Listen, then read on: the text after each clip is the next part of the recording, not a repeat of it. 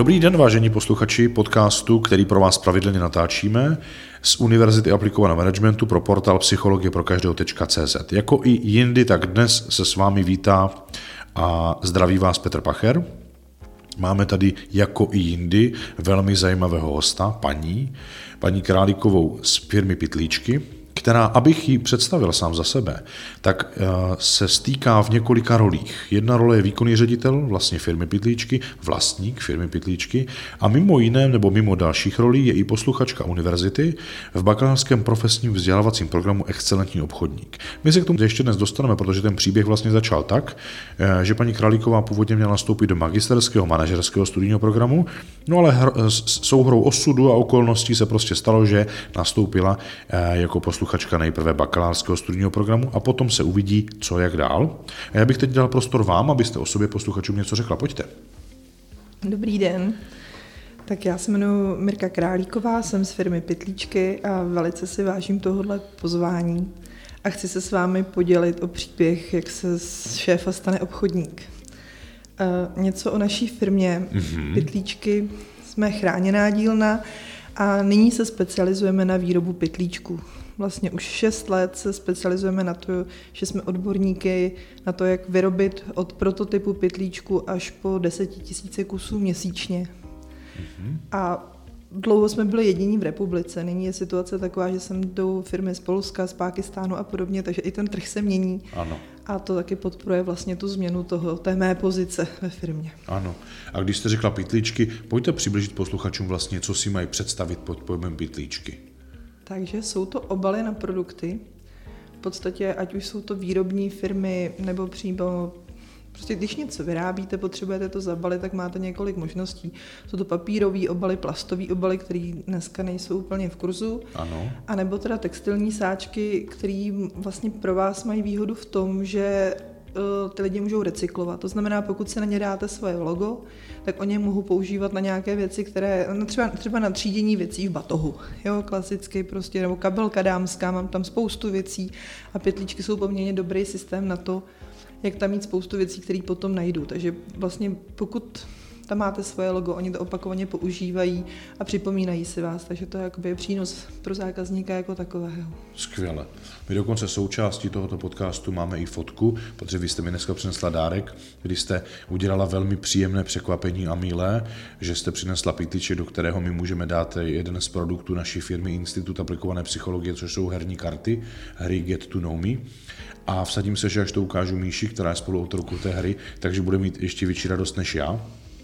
Chtěl jsem, abyste představila právě vlastně, co to je ten produkt vaší firmy a pojďme se třeba podívat i vlastně, jak jste, co vás přivedlo k tomu založit si firmu s názvem Pitlíčky, jejichž produktem by byly vlastně obaly. No, tak to byla náhoda. Aha. to byla náhoda, že jsme takový sběrači domén s manželem a spolujednatelem. Takže uh, máme uh, e-shop Lavenis a ten je pro maminky, prostě polštářky jsou tam a podobně a měli jsme tam pytlíčky. A velice často se stávalo, že byla poptávka po pytlíčcích. Takže jedno takové srpnové odpoledne jsem se dívala, říkám, hele, doména Pytlíčky je volná. Super, takže zaregistrujeme. Mm-hmm. takže z toho vznikla firma Pytlíčky. Následně jsme potom spolupracovali s úřadem práce, takže jsme potřebovali dotace na stroj, na vyšívací stroj, který teďka máme a máme vlastně i jakoby další. Takže vyšíváme Nicméně potom vlastně jsme založili firmu Pytlíčky SRO a ta už teďka na trhu je pátým, šestým rokem. Mm-hmm. Jinak celkově jsme 12 let na trhu vlastně jako s naší chráněnou dílnou a s těmi produkty, které děláme. Mm-hmm. Skvěle. Takže když bychom se teďka podívali okem marketingu, tak kdo je vlastně ten nejtypičtější zákazník, kterého vy uspokojujete nebo dokážete uspokojit a udělat mu radost tím, že mu pomůžete s řešením jeho potřeb? pravidla výrobní firma, poslední době velice často spolupracujeme se startupy, což znamená lidi, kteří jsou kreativní, kteří něco vyrábějí. A úplně nejčerstvější zákazník jsou bezobalové krámky a v podstatě bezobalové obaly síťovinové pytlíčky na potraviny. To jste určitě zaregistrovali taky, že ten trh se nějakým způsobem mění. Ano. A to my jsme už jako vlastně rok a půl vyvíjíme tenhle ten produkt, kdy máme certifikaci na potraviny s těmi sáčky, A vlastně tohle je naše gro teďka, jakoby kam, kam se snažíme jako nějakým způsobem proniknout na tenhle ten trh. Mm-hmm.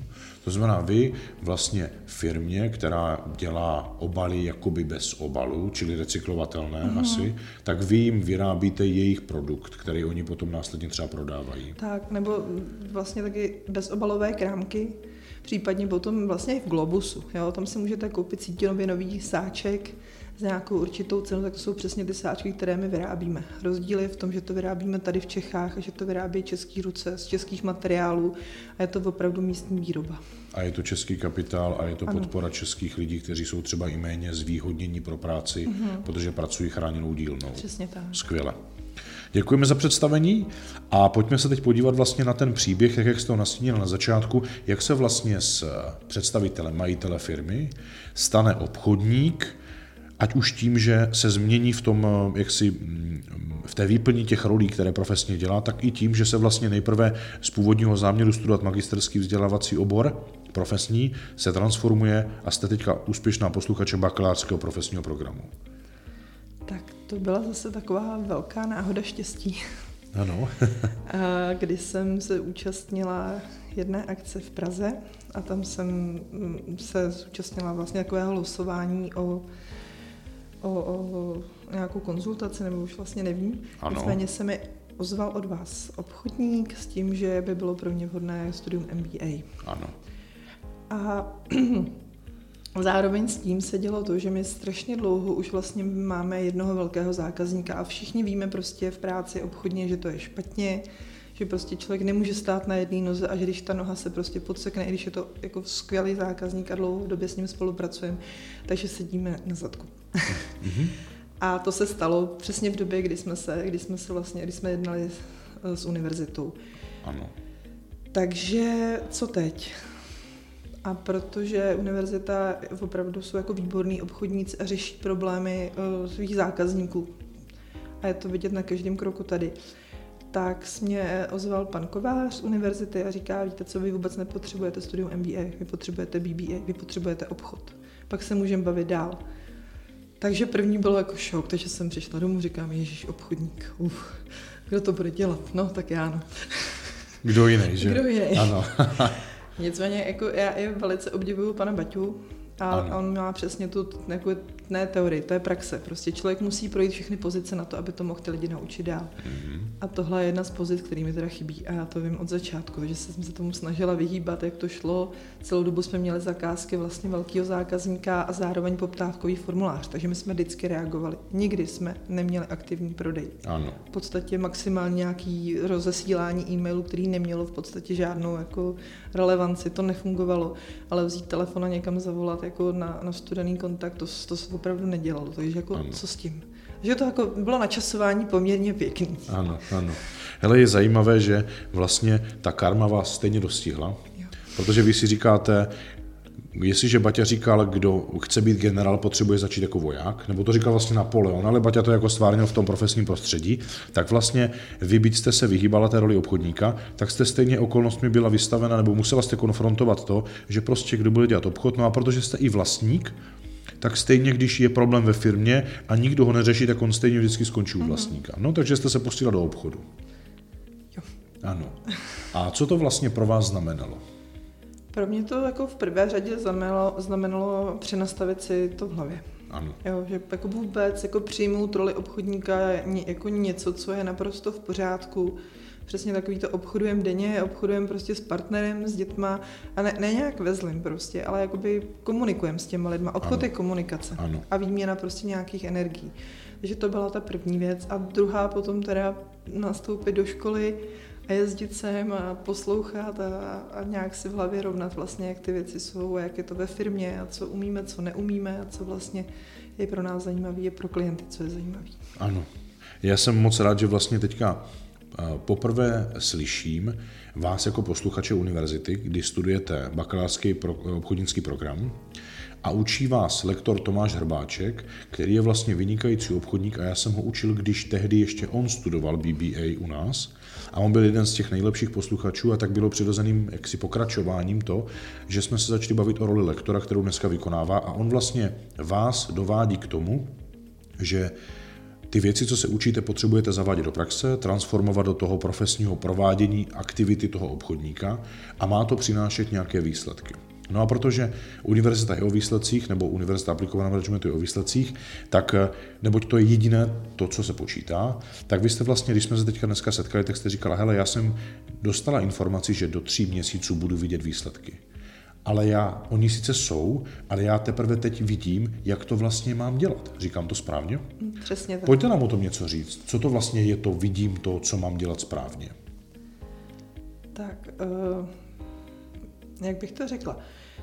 Já jsem vždycky, když, i když jsem obchodovala jsem vždycky, protože jako majitel firmy se tomu nevyhnete, prostě ty jednání tam probíhají. Ano. A vždycky jsem to dělala hodně na základě nějaký intuice. Ano. A uh, univerzita mi dala v podstatě nějaký rámec, do kterého se vejdu. Najednou jsem zjistila, že ty věci, které cítím, tak si můžu prostě ukotvit do, do nějakých názvů, do prostě do opravdu praktických věcí, po, které mi pomůžou v tom, abych se v tom orientovala. To znamená, není to náhoda, že někam jdu, a protože mám dobrou náladu, tak to zvládnu. Ale vím, co ten zákazník potřebuje, vím, jaký má hodnoty, vím, jaký hodnot, jakou hodnotou jsme pro něj my a můžu to opravdu jako výst. Můžu, mm-hmm. můžu, můžu, můžu v tom být prostě opravdu aktivní. Mm-hmm. Není, není to prostě nějaký náhodný proces. Přesně. Což je super. Mně se moc líbilo to, jak jste říkala, že vlastně stejně, pokud komunikujete, tak někde s někým nějak vyjednáváte. A jedno, jestli to jsou děti, partner, přátelé, rodina, širší, uší, nebo i ta profese. Eh, my osobně vnímáme, že Obecně ten bakalářský studijní program nebo ten obchodnický výcvik vlastně by měl umět každý, kdo je zodpovědný za to, že ho živí nebo má ho živit, jeho schopnost přesvědčit, vyjednat nebo ovlivnit někoho druhého. A to patří kamkoliv, bez ohledu na to, jestli jsem obchodník, tím spíše, čím víc mě živí obchod, tím bych měl být komunikativnější a kompetentnější v tom mě to zobchodovat. Jak to vidíte vy? Jako naprosto s tím souhlasím. Jo, jsou to, jsou to to není jenom pro obchod, to je opravdu pro to, jak se domluvit s druhými lidmi, jak vlastně poznat, nebo jak bych to řekla, no se třeba jako učíme emoční škálu, že jo, prostě opravdu nemá cenu, je to, je to jasný, ale nemá cenu se s rozčileným manželem prostě bavit, je potřeba opravdu jako jít od sebe na chvíli, srovnat ty hladiny a potom se vrátit s tím, že víme, kde jsme a, a, a bavíme se na nějaký normální lidský úrovni. Přesně tak. Vy jste dokonce říkala, nebo neuvedla jste jenom manžela, uvedla jste třeba i děti, eh, i tam používáte ty vyjednávací principy nebo komunikační principy? Přiznám se, že u dětí je to náročnější, že jsou malí. Aha. Takže máme tříletýho syna a ten, ten jako teďka zrovna má období vzdoru. Ano. Ale nicméně i tam, jako opravdu je to všude, to samé to samý jako v práci. Máme tam, máme tam 25 lidí a ženy. Ano. Takže všechno prostě, ženy. Všechno ženy, jo. kromě manžela. Chápu. Jo, takže, takže prostě i tam se snažím v podstatě jakoby nadhlídnout na to. Když je nějaká krize, tak se snažit jakoby ustoupit z toho a aspoň jako vnitřně si srovnat ty emoce, aby jsme se na něčem domluvili. Jo, jako neberu to tolik už jako osobně. Možná je to mrzí, protože jako my hrajeme někdy hry. Ale, ale zároveň vím, že pro firmu je to hrozně důležitý prostě mít ten nadhled. Skvěle. Já jsem moc rád, že uvádíte i tento kontext, protože Ono to není jenom o tom, že vyjednávám se zákazníkem, který je mimo firmu a platí za produkty nebo služby, které zakoupí nebo čerpá, ale jsem vlastně někým, kdo vede lidi a už z principu já potřebuju vlastně prodávat i lidem ve svém týmu myšlenky, vize, přitahovat je k nějakým novým horizontům nebo s nimi vyjednávat to, jak zvládnout tu či onu změnu, protože to je pro ně stejně vystoupení z komfortní zóny. Tak děkuji moc i za toto uvedení, protože vy jste vlastně v jakési ambivalentní roli. Obchodník, který se stal obchodníkem proto, že to firma potřebuje, Ona to možná potřebovala i předtím, ale vlivem jakéhosi komfortu množství zakázek, které přichází přes objednávkový formulář, jste to prostě takto měla. A dneska vlastně jste ale i pořád tím výkonným ředitelem, šéfem a vlastníkem, který kromě vyjednávání se zákazníky musí vyjednávat se svými lidmi. A řeknu vám, 25 žen v kolektivu, to musí být spousta příhod, co? No, veselých. Skvěle. Máme, máme, tam, máme tam úžasný, úžasný ženy a snažíme se, prostě opravdu se snažíme jako nějakým způsobem se domluvit. A když to už jako někdy, ně, nebo ně, některé tam nejsou, ale nicméně tím, že jsme chráněná dílna, tak tam opravdu jsou lidi, kteří jsou rozbitý. Protože ona je jakoby ta fyzická nemoc a my tam máme fyzické postižení, takže jako ty lidi jsou mentálně zdraví, nicméně na psychice to má obrovský odraz. Jo, takže zase tam máme třeba úspěchy takového druhu, jako že lidi odešli Ale jenom protože se postavili na nohy, protože prostě najednou zjistili, co chtějí, že pro nás je to úspěch taky. Jo, a zároveň jim v podstatě poskytujeme možnost realizovat se.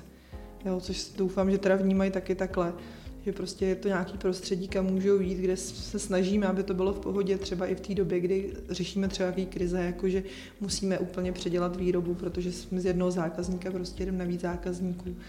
A, a je to o komunikaci. Jasně. Je to o komunikaci. Skvěle. Děkuji moc za to, jak se tomuhle tématu můžeme věnovat, protože mě by zajímalo určitě i posluchače, co vás vlastně naučilo a učí ta situace, kterou teď konfrontujete. No, co mě naučilo a učí? No, rozhodně nevyhýbat se tématům, který nejsou příjemný. To je jako v každém případě to vlastně je neřešený problém prostě bobtná. A stává se z toho taková příšera, poměrně velká. Takže to, to rozhodně.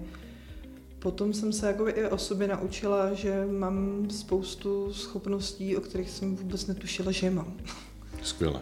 A vycházet ze zóny komfortu v podstatě nepřemýšlet nad tím. Prostě vykročit za ten kruh a jít a prostě ono to jak dopadne. Přesně.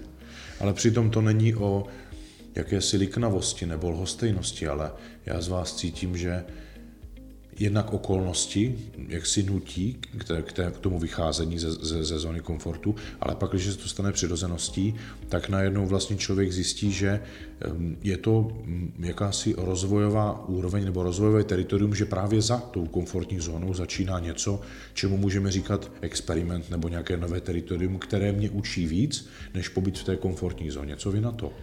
Určitě. Já si myslím, že to je kvůli tomu, že člověk je v tu chvíli jakoby v emočním rozpoložení, kdy mozek zapisuje. Prostě samozřejmě mozek, když se emočně zbouří, tak dobře zapisuje. Všichni si pamatujeme 11. září, co jsme dělali, co jsme jedli, kde jsme seděli. Takže když se vám děje něco takového ve firmě, tak prostě ten mozek si pamatuje.